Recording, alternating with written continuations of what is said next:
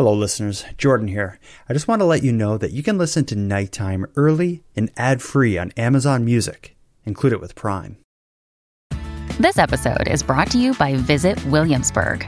In Williamsburg, Virginia, there's never too much of a good thing. Whether you're a foodie, a golfer, a history buff, a shopaholic, an outdoor enthusiast, or a thrill seeker, you'll find what you came for here and more. So ask yourself, what is it you want? Discover Williamsburg and plan your trip at visitwilliamsburg.com.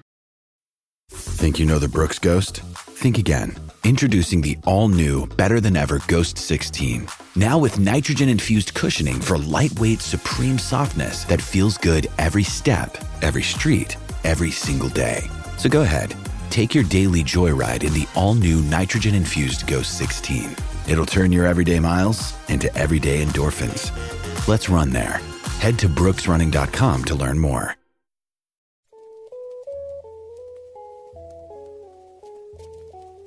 You are listening to Keep Canada Weird, a weekly weird news roundup by the Nighttime Podcast.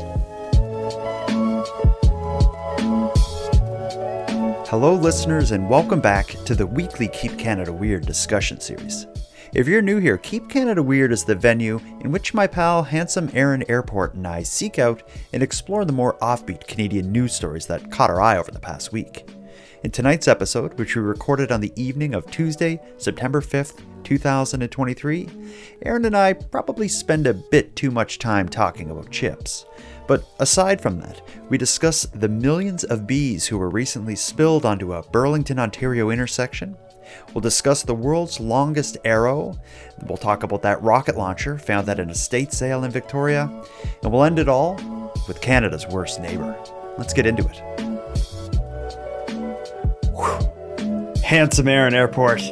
It's Tuesday, the first Tuesday of September. I'm pumped for I'm pumped for September. You know, my life um, as a father of two school-age children, September is kind of like the other side of the mountain when you're kind of running downhill and you got the wind at your back. Mm-hmm. I'm gonna have a lot more free time, dude. Oh, I think the the world should be warned about that. the world of TikTok and Instagram and all of your social media channels should look out because if you The- thought he posted a lot of videos from Value Village now, just wait until September. I'm just getting started, man. I'm thinking about getting a new phone for it, even. But anyway, I I shouldn't be so excited about it. I love my kids, but you know what? I also love a bit of free time for TikToking and stuff. Uh, Mhm. But enough about me. What's new with you, man? What's going on? Oh, this is this. Just you know, the summer is. I mean, technically, it's not over yet. It's a little later in September that it that the calendar says that summer is over. But uh, I went for a what might be my last swim of the year. We'll see how the Mhm. weather shakes out this month. Uh, but I went to Gabarus and had a freezing cold swim there. Mm, yeah, it would was- be. it was a challenge to get in, but but worth it once I did. But it was the kind of cold where you know in the summertime when the water's cold, but as soon as you duck yourself in there, uh, it warms up. You start to feel comfortable pretty much right away. Mhm. Um, but this was not that kind of cold. This was the Oh. cold where it just stays cold for most Ugh. of the swim. Yeah, the kind of Uh, the kind of cold that separates the boys from the men. I say. hmm Yes, the cowards from the brave. Yeah. It was so it was refreshing, but yeah, I, I could only stay in for about 10, 15 minutes. And then I was like, okay, I'm not getting warm at all. I've got to, I've got to get it and get a blanket wrapped around me. You do better than me because I'm I'm very much I, I refer to myself often as an indoor cat. My version of swimming is like heated chlorine pool. I don't even like swimming in saltwater pools. I find it too adventurous. Um, Mhm. you just like taking a nice hot shower Yeah, exactly. instead of going, going for a swim. You're exactly right. You run your hands under the, the tap in the sink in the, Yeah, in, like- the uh, in the kitchen. Refreshing. Ah, what a hot day. uh, other than your swim, anything you want to bring up? Anything you want to talk about, or is life good? Life is good, yeah, but we should probably mention our exciting news that you and I have. Yeah, well, I'll, I'll give you the honors. Why don't you lay it on us? Well, what we're going to be doing this month in September is Jordan and I are going to be taping a live episode of Keep Canada Weird at this year's annual CaperCon in Sydney, Nova Scotia. That's the Cape Breton based comic book collectible pop culture convention. They reached out and said, like, we're thinking about, you know, we love uh, Keep Canada Weird. We we like what you're doing. We want to have you guys here. And then it just it came to me like a vision. I just saw the letters K C W I R L. You get it? IRL In real life. in real life. So I- okay. I said, let's do it. So yeah, it's Saturday. What is it, the 17th? I think so. I don't have a calendar in front of I guess- me, nor do I have the energy to find my calendar app on my computer. If there are people in Cape Breton and that that want to like see that sort of thing, they can figure out when it is. If you don't want to, if you don't want to see it enough to look up when it is, then we're not going to convince you. No, no, no, no.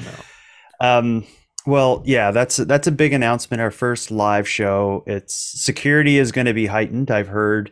Um, I don't. I'm not going to say there's special guests, but we have been pretty transparent in our connection with the Canadian government. So who knows who will be there?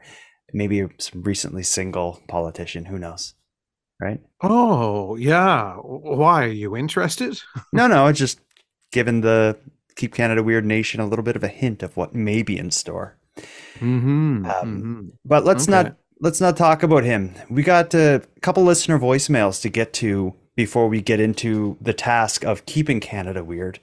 Um, let's start with this one. This actually, I'm going to save this for a little. No, you know what? We got to get right into it. This is going to be, I guess, maybe a segment before we even get into the show. Uh, we talked about sun chips last week. Do you remember the? Yeah. how did they come up? What was the context of that? Well, when we made a call out for any listeners who had a treat or a food that that they would travel far distances for, uh, a listener called in and told us about uh, a, a Oh. flavor of sun chips Mhm. called cinnamon sun chips, which which to this day, Jordan I still believe is a conspiracy. They never existed. Yeah, that was that was Zach who sent that in, and he joined the Keep Canada Weird Facebook group as well, and posted a photo of a bag of those quote unquote cinnamon sun chips. But uh, I called him out pretty quick because to me it looked like a Photoshop job. Um, but one of the voicemails we got was from Kitty over in the UK.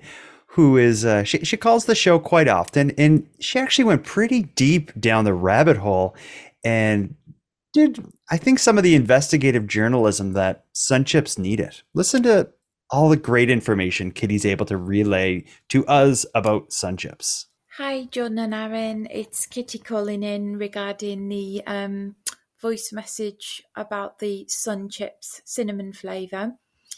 Um, my source for this information is um, riveting little magazine called Packaging Digest, which tells you everything you need to know about packaging. Um, so basically, things started to go wrong for Sun Chips in 2014 when it launched a 100% biodegradable bag.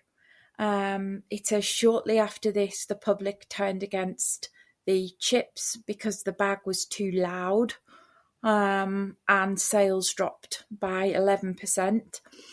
Um, and some further information in 2015, I think they they discovered there was some kind of fertilizer or chemical in them, um, which doesn't sound too great. I'm not sure if that was including the cinnamon flavour, but uh, yeah, um, they are still available. Um, they are in the UK, though they're branded under a different name. Um, oh, and I also have a story on um, the animal uprising concerning my next door neighbour's dog called Zeus. Um, but I better get back to my nursing shift, so uh, that'll have to wait for another time. Anyway, thank you guys. Keep Canada weird. I better get back to saving people's lives and as opposed to talking about sun chips to a bunch of Canadian podcast morons. Yeah, there was an old guy down in the hall yelling, like, "Kitty, Help me. I need my medication or I'll die. I just just one second. Just gonna finish wrapping up about the sun chips. uh, do you remember when like she she jogged my mind? Do you remember when Sun Chips came out with the biodegradable packaging? I do remember that. I don't remember having a visceral reaction to it though. I remember thinking my only impression of it is that it looked like a bag of chi- a bag of chips if it was left outside in the sun for a couple of weeks. Mm-hmm. And then the the fact that they're called sun chips is probably appropriate. You know, but and and yeah. the bag is faded and, and sunburnt and and all of these things and it just kind of look it looks old and and and something that you find under the ground. Mm, what what is weird is uh, Kitty said um, the buying public kind of turned on them because of the noise of the bag. And it, I remember there was a time when Harvest Cheddar Sun Chips were like my go-to chips.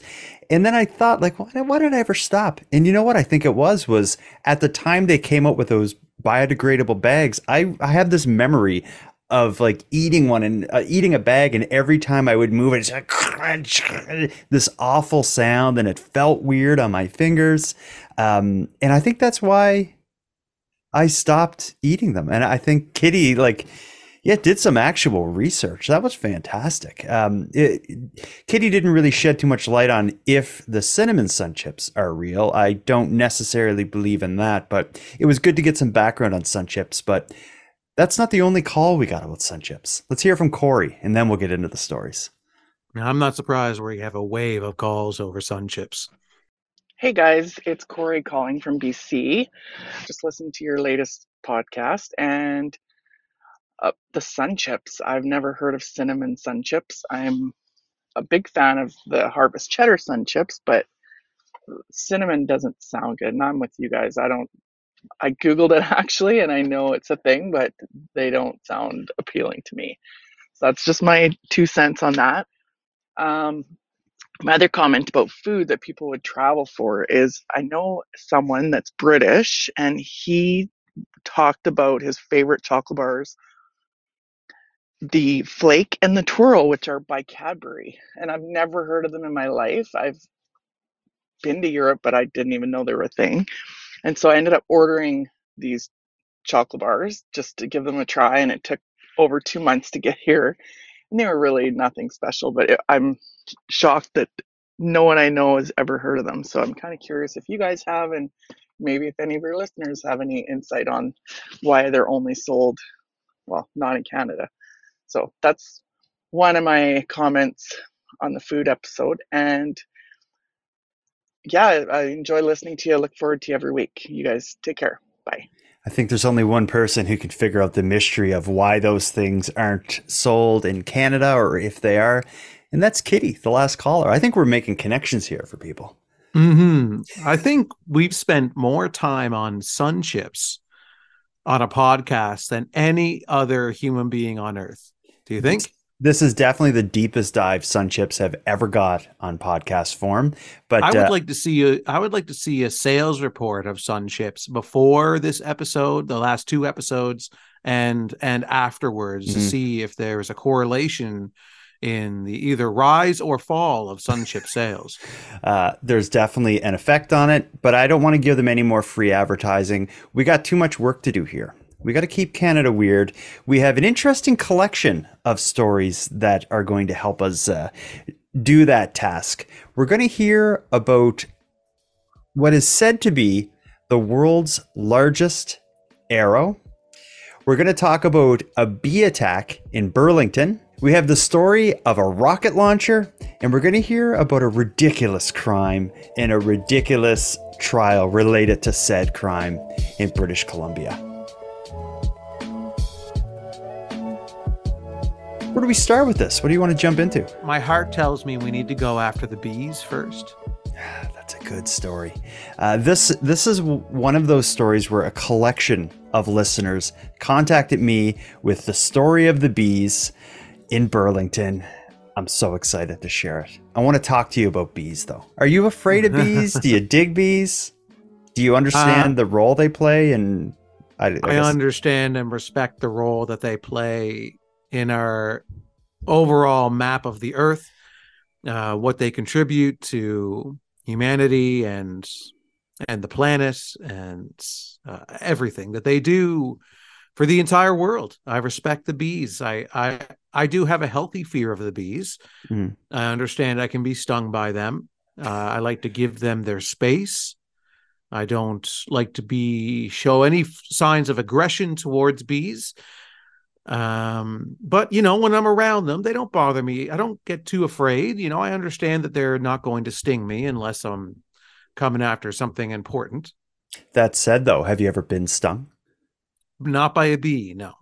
Okay. I have, yeah, I hate doing when I have a story from my past that is like uh, formative and important to me, I kind of hate talking about it on the show because I inevitably will have someone say, You've told that story like five times. uh, I'm going to go there. I, I have a bee story I want to share with you. I'm terrified with bees. I have been my whole life. My mom is scared of bees. That's probably why I am. But I did have an experience when I was a kid that maybe led to uh, this story giving me the heebie jeebies. So, of course, I grew up in the era of children playing a game we used to simply call guns. We would play guns, which is like running around with toy guns pretending to shoot each other. Uh, we and I grew up on a dead end street that like went into the woods, so there was lots of woods to play guns in. On one of those days, out in the woods playing guns, summer day, not probably not unlike today when you were down in Gabarus. Um, me and a guy who lived two doors down from me named Brian, and shout out to Brian if you're listening. Uh, we were on like a team. So him and I were like probably dressed all in green, maybe with our face painted, running through the woods uh, with toy guns. Brian th- saw a group of like a patch of ferns, which are like these big leafy grass things that kind of grow out of the ground. And Brian thought it a good idea to jump down and hide in the ferns while we wait for the other people to approach and we would jump up and get them. Uh, so Brian jumps down first, lays in the ferns. I jump down next to him and the ferns next to him. And we just lay there for, I don't know, 10 seconds. And then Brian jumped up, screaming like a high pitched vicious scream, like a death curdling scream. Uh, I looked at him and, and as he screamed, he lifted up his arms and I could see like on his shirt, in his shirt, and all up in his underarm area on the inside of his arm, it was just caked with bees. He must have had like a thousand bees all on that one area. And he's screaming and flapping and starts just like running away towards his house, of course. And I didn't have one bee on me, but I ran with him. And as he's running, he's pulling his shirt off and slapping himself. There's like a, a it's like out of a movie. There was like a fog of bees around him. By the time we get like out of the woods towards the street where our house was, uh, our houses were, our homes were, there was just like still like a couple bees on him, but he was already like all red and welted. He was I, re- I have this one vision. This is again, this is 30 years ago, but I can I remember it like it happened earlier today. He he put his hand on his shoulder and kind of wiped down his arm, and as he did, he like was like peeling bees off of his body that were stuck to him. Anyway, we get to his house as he bawls and cries, trying to tell his parents what happened, and they immediately like put him in the um in their car, rushed him to the hospital because he had so many bee stings. Turned out he was okay, but what ended up happening was he laid right on a bee's nest, is what we expect happened. And uh, I think I, I remember a number going around that he was stung like 500 times or something like that. But anyway, ever since then, I've been even more scared of bees. Now, are you sure they were bees and not wasps? Well, what's the difference? Between bees and wasps and hornets. I know that's a thing. Now I have no idea what the difference is. Uh, so yeah, they're different insects. Keep, in mind, I've grown grown up as an idiot. There's bumblebees, oh. which are what we call, which I call like the big fat ones. Mm-hmm. And then there are bees, which are wasps. And then there are no bees, which are like the or hornets, which are like little bees. No. okay, tell, tell me, what are they then? they're just different insects. Like when a bee, like a, it sounds now. I'm not an expert. I should also clarify. Okay, but this is a, this is a great segment. Yeah, yeah. Let's talk about sun chips. uh, it's just that, um, like bees, will only sting if if you're if they're kind of and and any listener wants to feel free to send a voicemail and correct me if I'm wrong, but a, bee, a bee's only going to sting if you're kind of threatening the queen kind of situation, like if Okay. you're. But wasps, because a bee can only sting you once and then it dies. Mhm. So when the bee stings you, it leaves its its stinger have these prongs on them. So when it when the stinger enters your skin and then the bee goes to fly away, basically its stinger is left inside you and kind of the insides of the bee get kind of torn out and the bee dies. So it only gets one sting. And but hornets and wasps, they can kind of sting you Oh. repeatedly. Okay. So if he's covered in because you could be covered in bees and and maybe you might get stung once or twice, but you're not going to get stung Okay, over now and over and over. This again. guy was getting like attacked. Yeah, it sounds like wasps. Okay. Uh, I think it was wasps. They were the vicious ones that are always around Tim Hortons drive throughs. Yeah, those are wasps. Okay. Yeah. Uh, yeah. Anyway, a long way to the story. I could talk about my fear and phobia of bees and heights all day, but let's hear about what happened in in Burlington. So, long story short, just before 6 a.m., a pickup truck was hauling about 5 million bees in crates, and it was on an open air trailer. So, like kind of like a flatbed thing, it was hauling behind the truck with all these crates on it. It was passing through an intersection in Burlington, and for whatever reason, the load shifted, and some of the crates fell off the trailer, crashing onto the road, creating a fog of angry honeybees. Listen to this. First responders near Toronto had to pivot to Plan B for a stinging early morning emergency today. An accident that set free millions of wayward pollinators. CTV's Allison Hurst with our story. A swarm of activity on the side of the road as beekeepers try to coax bees back to their colonies. I woke up to my wife saying there's something going on outside. There's all kinds of bees or something. Dave Lloyd went to see, saying his phone was buzzing, that police were warning neighbors. They called just to say, you know, stay in, told them what was happening, and stay in the house and keep your windows closed. A number of them sought refuge on his mailbox. It's crazy. yeah, everybody's been texting us all morning. Is that in front of your house? Yeah. Halton police say the load came loose and a number of crates fell off the trailer, I believe the strap somehow came loose or loosened and, and the crates fell off of that. sending some 5 million bees buzzing into the air. I've never seen, I don't think any of us, you know, have ever seen anything like that. So they called in experts. Just got a call from Halton Police to come help out with bees that fell off a truck. Local beekeepers from the surrounding area, like Luke Peters. It's typically never good news when you get a call from the police, and uh, I'm just glad, like, you know, obviously no humans were hurt in, in this situation. Peters says they did lose several thousand bees, but colonies can survive, adding that most are made up of 60 to 80,000 bees. Now they hope by leaving some crates, the bees will find their way home. They communicate by by smell, um, by by sight, and all that. So they they will start to communicate in those ways and, and figure out their their way home. So hopefully sooner rather than later. and buzz off to their next destination. Beekeepers say it could be a week before they learn the true loss. Allison Hurst, CTV News, Burlington, Ontario. Yeah, that's like my nightmare. Some of those scenes uh, in that video that we just watched from that news report, it, you see the sky just like full of these bees. Um, that, that freaks me out. But they managed to get them under the control. And this also, one other thought before we get, go into it, this also calls back to it, something we talked about last week. We talked about the raccoon invasion, and the people who had the raccoon in their house decided to call the police. And I thought, you know, what a weird thing to decide to do, call the police about this raccoon. In this case, all the bees fall. They also call the police. Hmm. Yeah. Well, who you who you gonna call, man? Like this is really.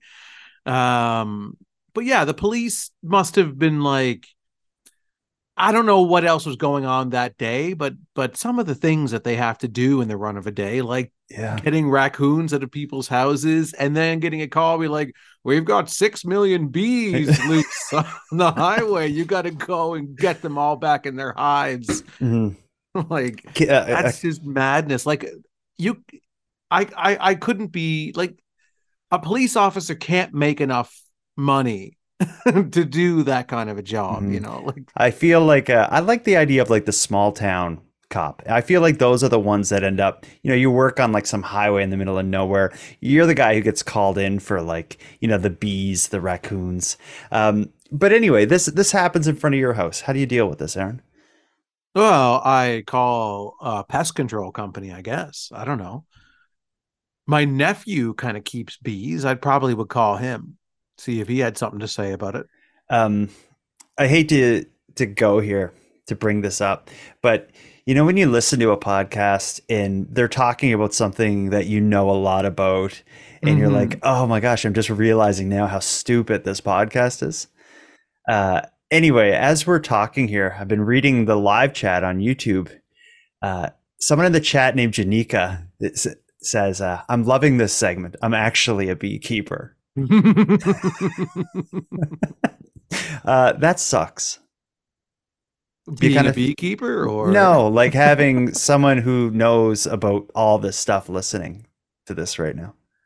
Yeah, just cover your ears for this segment and then come back in when we're talking about another raccoon stuck in somebody's, you know, living room. And then you can then you can enjoy the podcast at that point. Um, so you're gonna call some. So these bees end up in front of your house. Five million of them. You would think about pest control, calling someone like Janika a beekeeper. I guess I wouldn't think to call a beekeeper. Well, I don't I don't, my my nephew is a hobbyist, so it's not the kind of thing where it's like I call and get his opinion on it after I called the authorities. You know, Mhm. I would call the police. Yeah, they're going to direct me even to like they'll call a beekeeper, you know. Like I don't have a a list of beekeepers mag, you know, magnetized on my fridge, so Mm. That- I, I, I just to in case something like this happens. All right. Well, let's uh let's move on. For the people of Burlington, I hope you're all all right. I hope no one got stung. I hope the bee colony doesn't collapse and uh, everyone gets their honey. Yeah, well, I tell you what I would do is I would I would boil some water and I would get a nice fresh lemon and I would uh I would squeeze some lemon and, and cut up some lemon into my into a cup and then I would pour the the boiling water into that cup and then I would put the cup with the with the boiling lemon water on my step and I would wait for the bees to put some honey in it and then I would enjoy that drink. I drink that when I'm sick. I'll have like hot Oh, water. I'll drink it anytime. Anytime. It's delicious. You were talking about um, earlier how I don't like to swim, and my idea of like refreshing thing on the on a hot day is putting my hands in the sink. Uh, if I'm sick, I'll drink lemon water, but I also make a lemon bath. I make like the water as hot as possible and put a bunch of lemon juice in there, and then I get in it. I love it. And then it's you the only just smell there. like lemons for a week. yeah. um, Mrs. Nighttime must love it when you do that.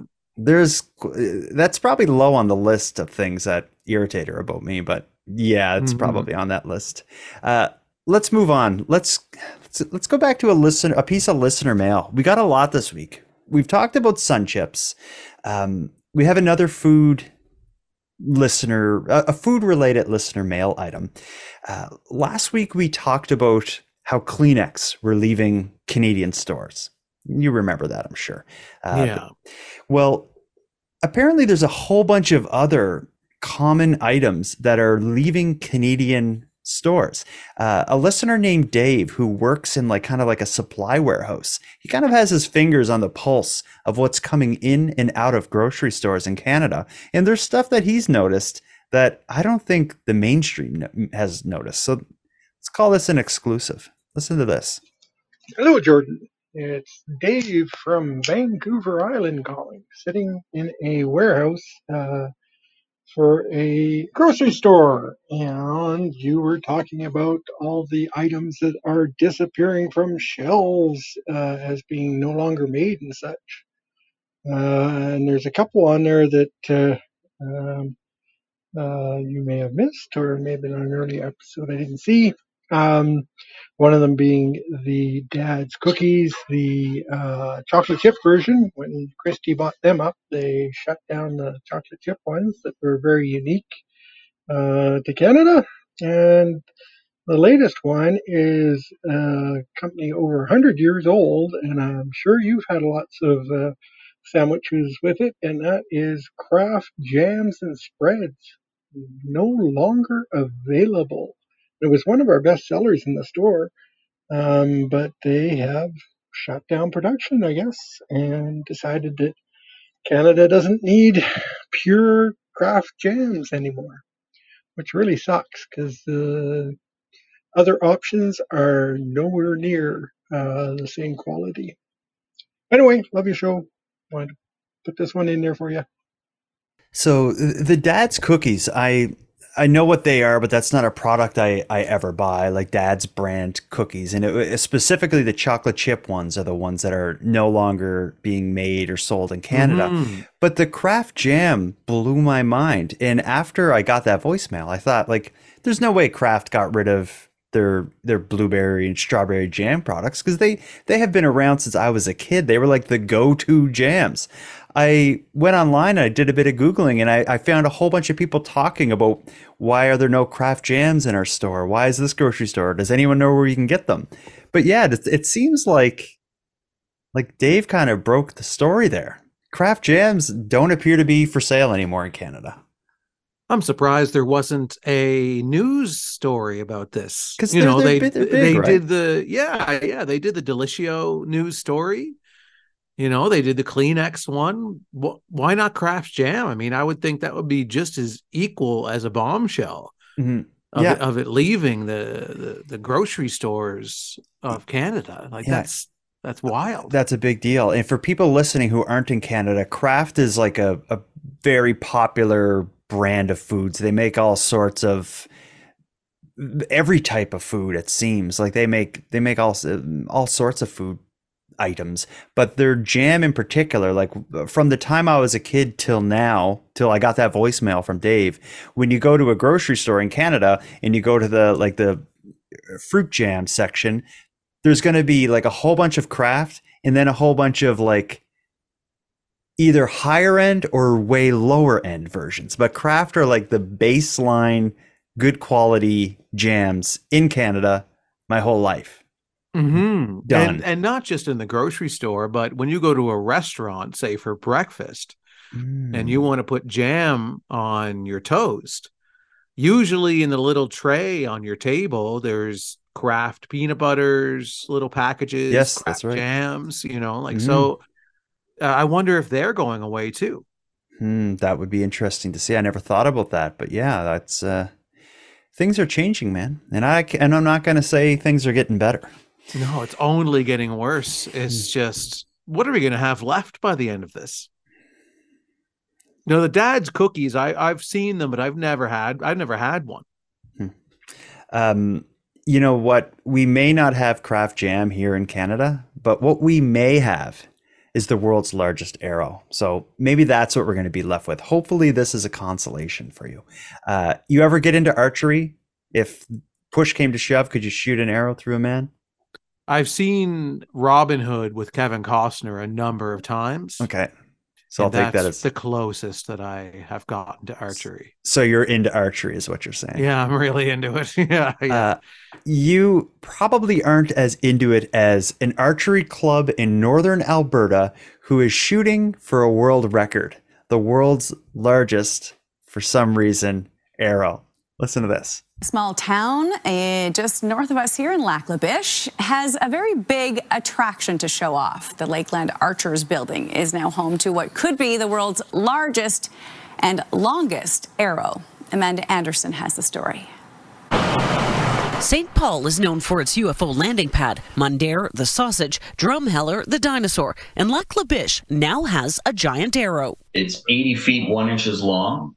Um, to date, it is the longest arrow that we know of. Found out that the longest arrow was in in uh, Russia, and it was uh, 49 feet. It took seven days to make. Jamie Sturgis says the hardest part was keeping it straight. Just because it is over 80 feet long, um, and it is made out of 661 T aluminum, so it is well, not flimsy, but it's just like a regular arrow, right? Just on a way larger scale. Getting it from the shop to the Lakeland Archers building was also a challenge. When you see it beside a building that's 100 over 100 feet long and it's it stands out it, it sticks out uh, we have one of the, the nicest archery facilities in north america and i figured what would be neater than to have a couple of world records sitting beside it but in order to qualify for a Guinness World Record, the arrow needs a bow. Given the arrow weighs about a thousand pounds, Rainey Schaub says they'd need to build a bow that's 50 inches wide, 150 feet long, and 600,000 pounds. We could probably go as a structure, uh, a sculpture. I'm sorry, sculpture, and uh, that's uh, would be.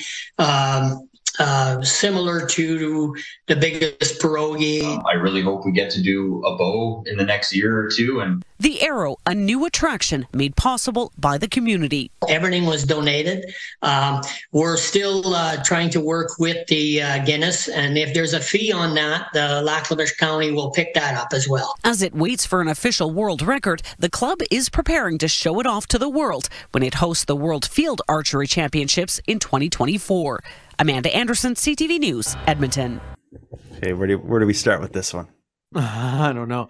Did he? I.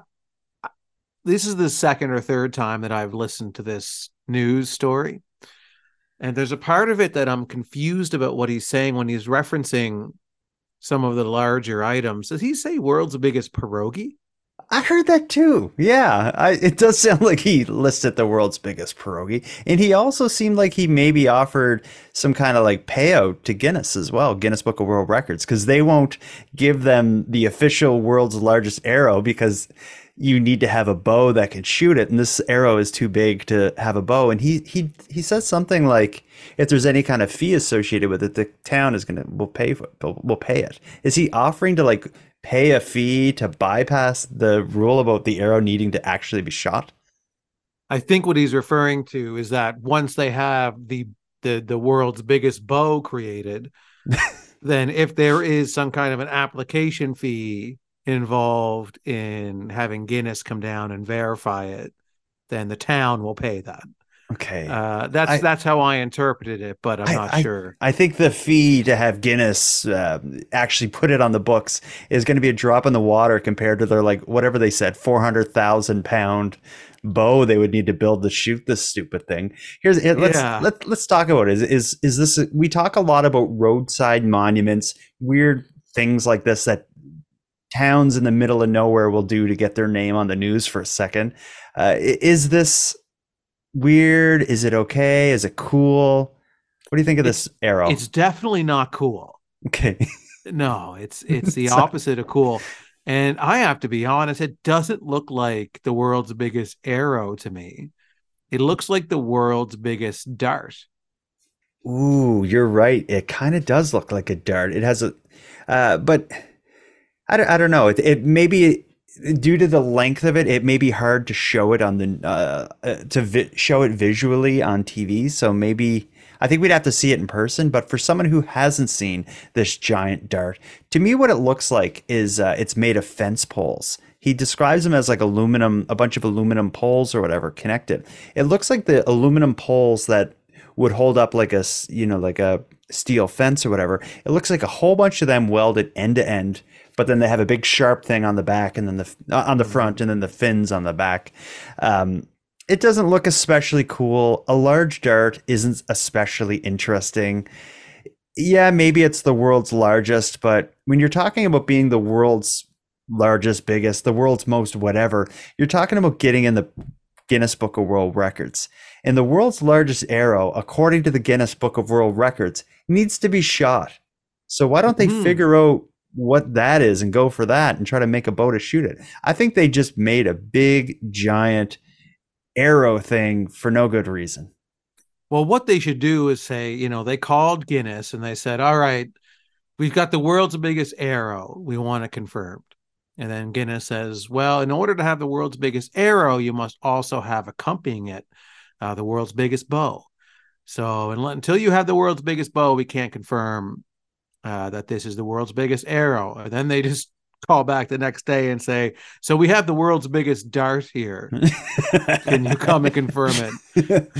Yeah, that's that could be an angle, but the problem is it's outside of a car, an archery club. So we have the world's biggest dart by the archery. Yeah, they already they Guinness already is like- showed their cards. You know, Yeah. it's, it's too late for them to to to reverse it and say, no, no, no, it's an arrow, it's a dart, it's a dart, it's a dart.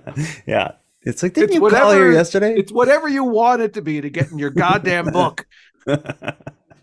Uh, it's kind of a flop of all the roadside monuments that we've talked about. I call them roadside monuments. Of all the things like this, I still prefer the Ugly Mermaid we talked about a while back. I love the Potato Man in New Brunswick. Mhm. Um, I even like those big balls. Uh, remember the man got stuck in the balls. I like I like those more than the arrow dart.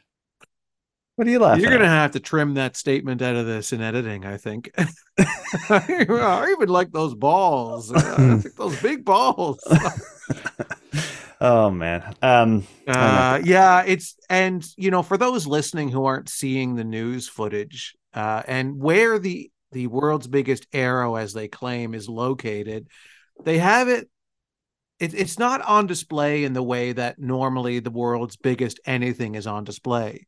Mhm. Usually, it's it's out in the open where people driving by can see. This thing is right next to this big long building that they have. So it almost looks like like say if you had some old wood or something or a bunch of old junk that like you plan on throwing out next spring and you just kind of pile it next to your shed. That's the way this giant arrow looks next to this building. Is like it just I'm gonna put this here until I can throw it out in heavy garbage in the spring. Mm, um, I find it looks like just like the world's most dangerous handrail. It where it is on the side of the building, it it looks like it's about at the height that if you walk next to it, you could just put your hand on it and it would just be like a whatever, like an eighty foot handrail with a giant spike on the front of it. Um, regardless, nah, I'm not going to visit this place in Alberta to see this stupid arrow. No, Wouldn't- no, wouldn't get just me there. watch just watch Robin Hood again with Kevin Costner and you'll be hmm. fine. Yeah, get my fill that way.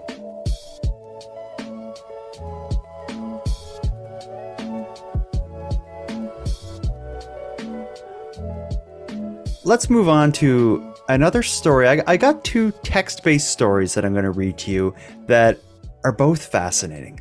The first one, like it, this involves a rocket launcher. I just I'm going to put that out there right from the right off the bat. You know that I'm a, I'm a member of well, my sons and I we say we're members of a gang called the Bargain Hunters. And what we do is we go to flea markets, yard sales, estate sales, pawn shops, and we look for bargains. Um, the next story seems like something the bargain hunters don't want to run into. Listen to this story about what turned up at an estate sale. Be- Actually, before I read it, you know what an estate sale is, right? Well, when people are selling everything that's in the house, like if somebody dies or Mhm. or or whatever the circumstances are, and everything must go. So you just Yeah. have an estate sale, sell off all the furniture, the art, the belongings, the couch, whatever you want. And generally, like a state sale would imply that it's like, you know, someone died and like their kids or something who are in charge of their estate and their affairs after, they're selling everything off. They're going to sell the house. So, yeah, that's generally what an estate sale is. So, usually the people selling it, they don't own it. They're just kind of responsible for it and are liquidating it. So, listen to what turned up at an estate sale in Victoria, BC.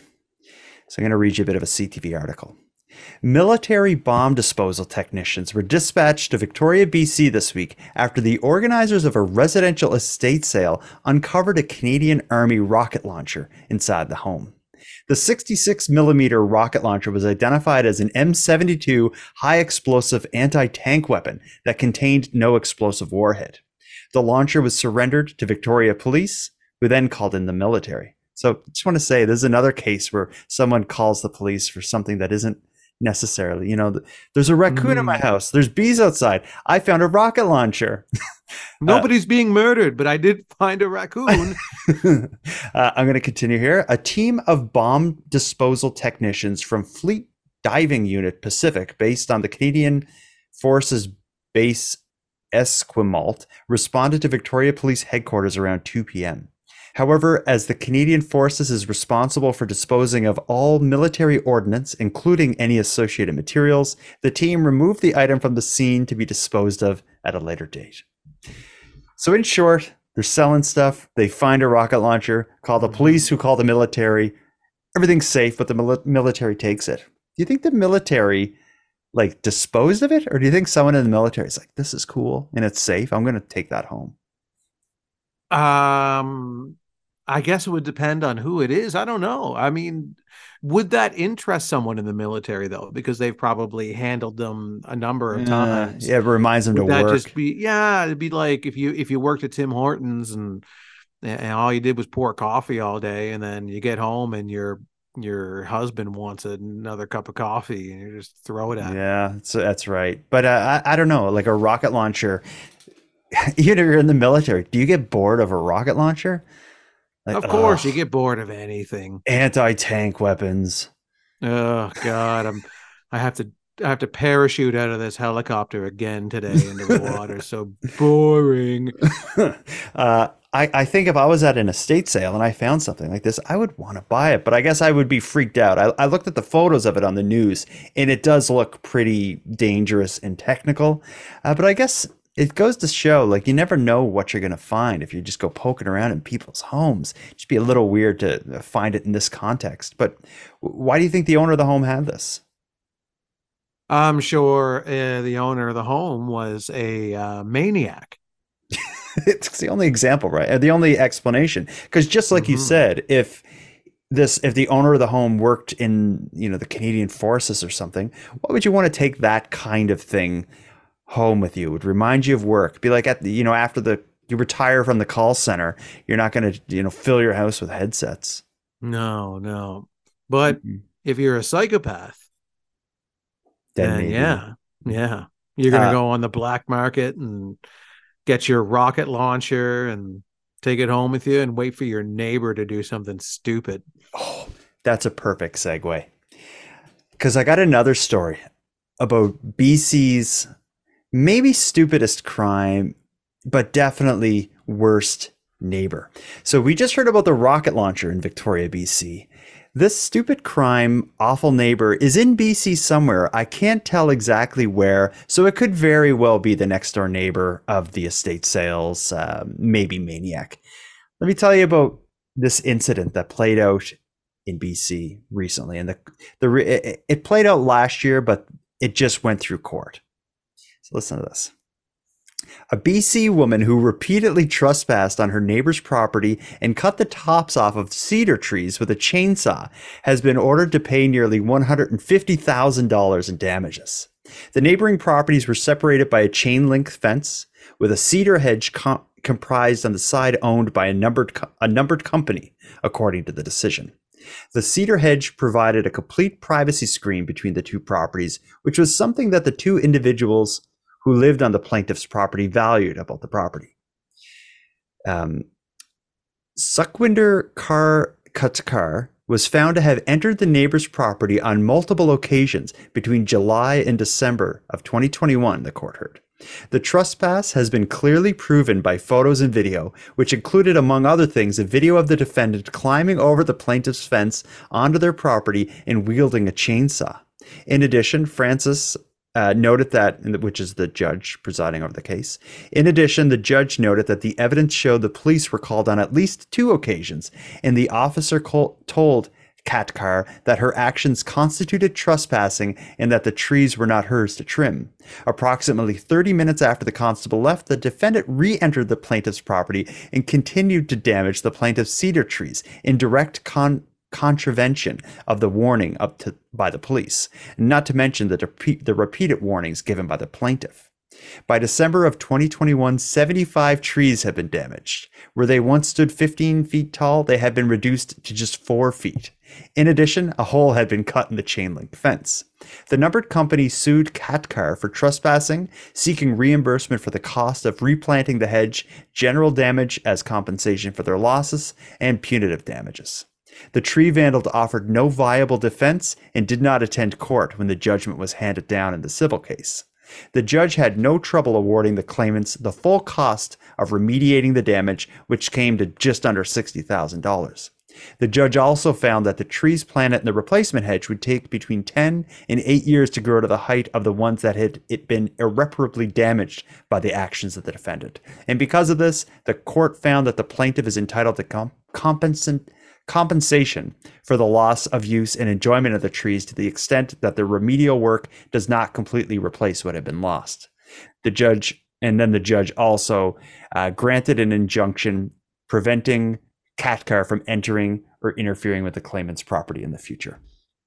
So that was a long-winded thing to read, but oh my Mhm. god, what a mess. It's one thing to like cross your neighbor's property line and cut a branch off a tree because maybe it's getting in the view of the you know like from your window to the waterfront or something that your neighbor's tree is growing, but to to cut a hole in the fence, go back and forth with a chainsaw, cutting 15 feet trees down to four feet trees after being told by the neighbor, after being told by the police.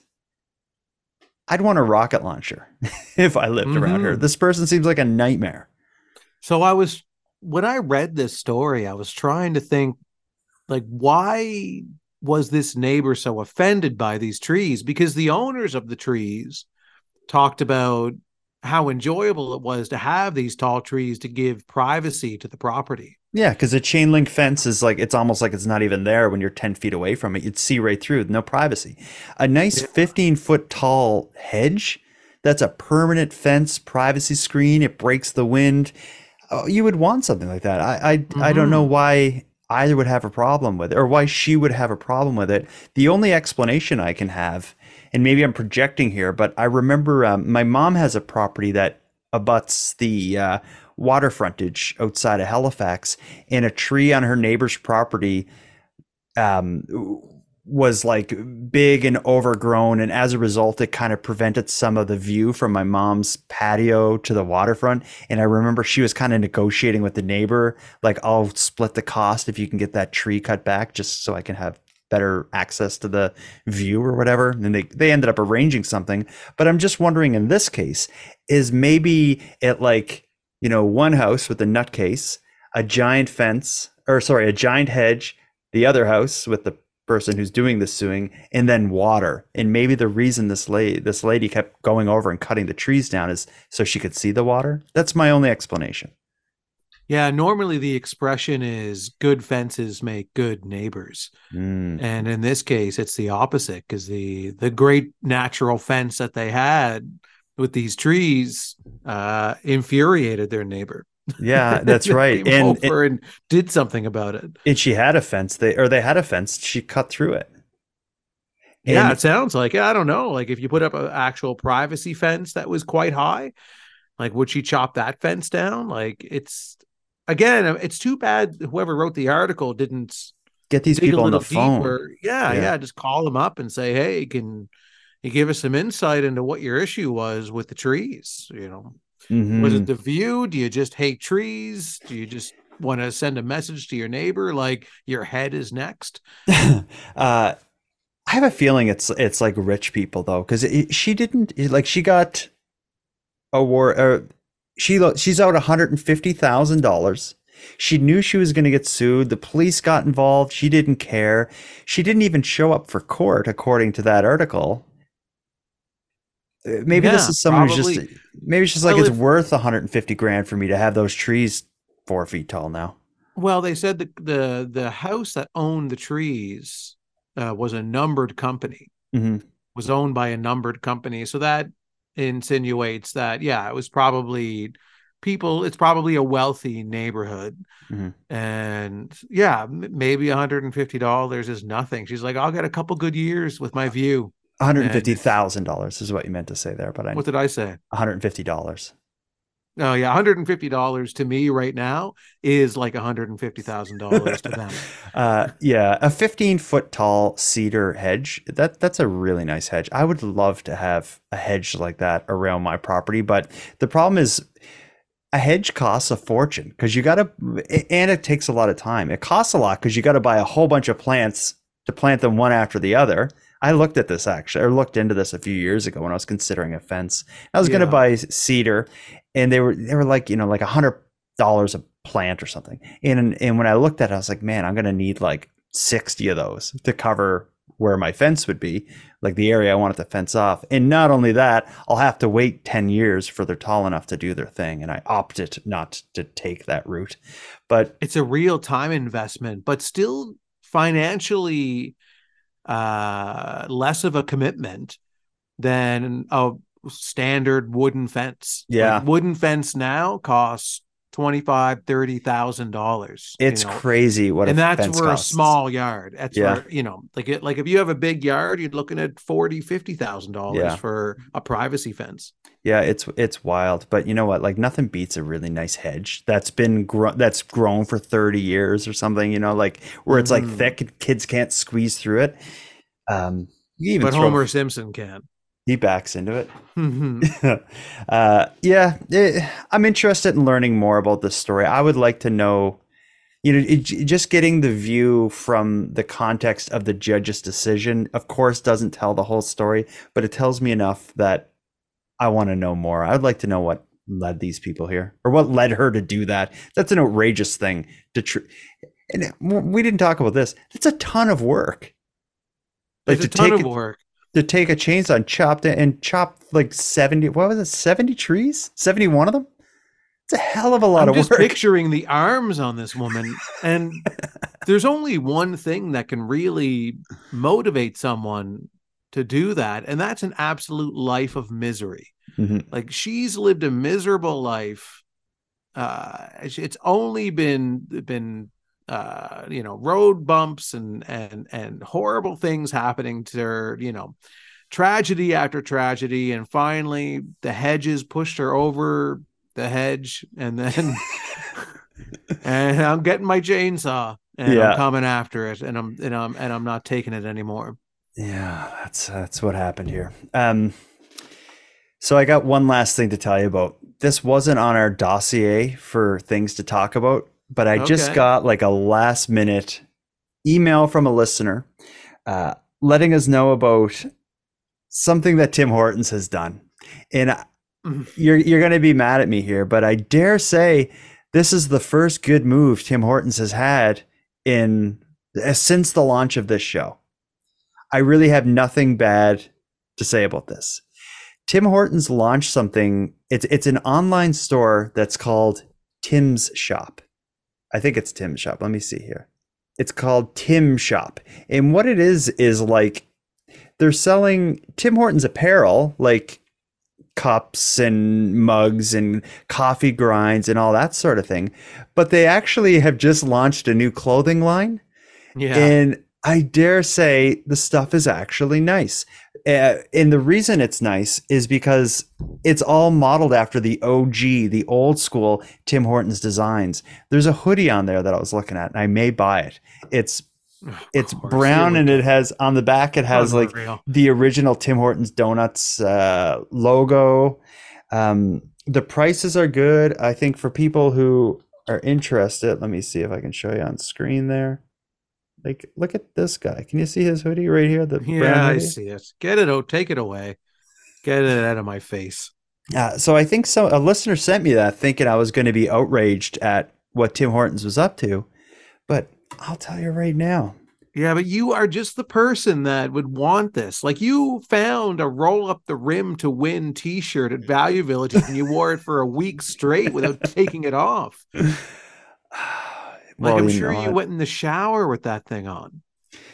I may have to buy one of these sweaters. Uh, do you want one? I know you're going to buy one, a hundred percent. I guarantee next week when we sit down to record this episode, you're going to have a big Tim Hortons hoodie on, And a big and you're just smile. feeding the machine, man. You're just this is of course are like people can't stand our current brand right now. So how can we still continue to sell to those people who hate our current brand? Is that we'll get the nostalgic uh, merchandise out, and all the people that used to like us will be like, I won't buy their current stuff, but I'll buy their old stuff. so now they're selling you new versions of their old stuff just to keep selling to you and tricking you into buying more things from Tim Hortons. Don't do it, man. Don't do it.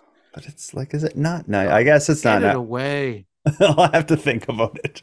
Um, yeah, I'm just thinking if I order it now, it'll be here in time for the live show at CaperCon. Uh, Uh, don't wear it next to me. No, no. The, the live show will be canceled if you show up in any Tim Hortons apparel whatsoever.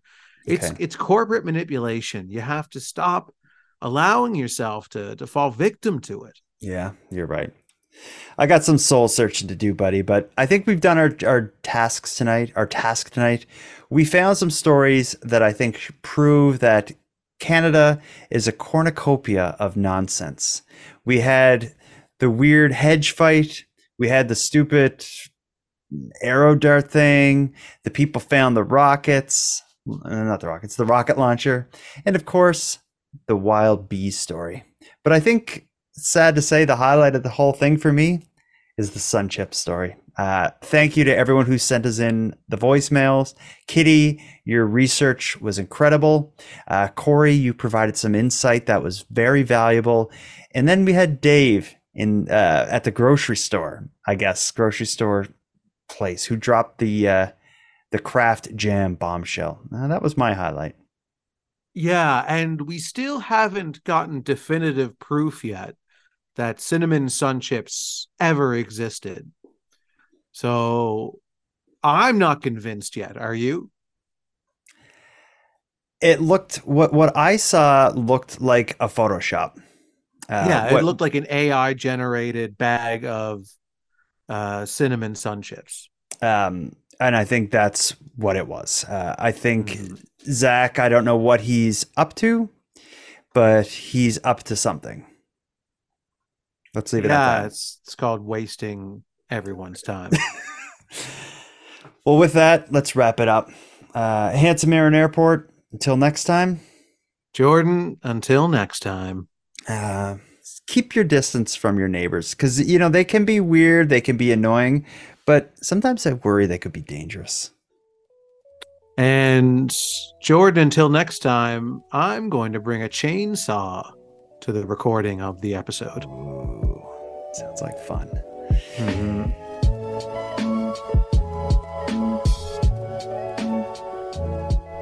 I want to thank you for helping Aaron and I fulfill our mission to keep Canada weird, but let us also call out to you for even greater support. If something weird happens in your neck of the woods, make sure you let us know. We'd love to hear about it and include it in an upcoming episode. As well, if you have any thoughts or opinions on any of the stories we discussed tonight, we want to hear about that too. You can send us a voice memo at nighttimepodcast.com slash contact. We both hope to hear from you. Now, to wrap things up tonight, I'm going to give some thanks. First, a big thanks to Aaron for sharing another evening with me and with you, the listeners of Nighttime. A shout out to the internet's favorite cult leader, Unicole, who provides the series' intro and outro voiceovers. And lastly, but most importantly, a massive thanks goes out to each and every one of you listening to Nighttime, as without your interest and your support, this show would be as pointless as it would be impossible. And on the topic of support, I want to specifically call out to the newest subscribers to the premium feed Stacy, LM, and Krista. Thank you for your generous support. And for anyone else not currently subscribed to the premium feed, let me tell you about it. Our premium feed subscription costs just a couple dollars a month, and that money funds the creation of the show. But more than that, the premium feed gives you access to the episodes two days early, it gives them to you ad free, and it gives you access to a full back catalog of nighttime episodes. If that sounds like something you're interested in, you can go premium right now at patreon.com slash nighttime podcast. And if for whatever reason you can't go premium, but still want to support the show, a great way to do that is just share this episode on social media and let all your like minded friends know what we're doing here. So until next time, I'm going to ask you to take care of each other, hug your loved ones tight, and please let us know if you see anything weird. Keep Canada Weird is written, hosted, and produced by the Nighttime Podcast.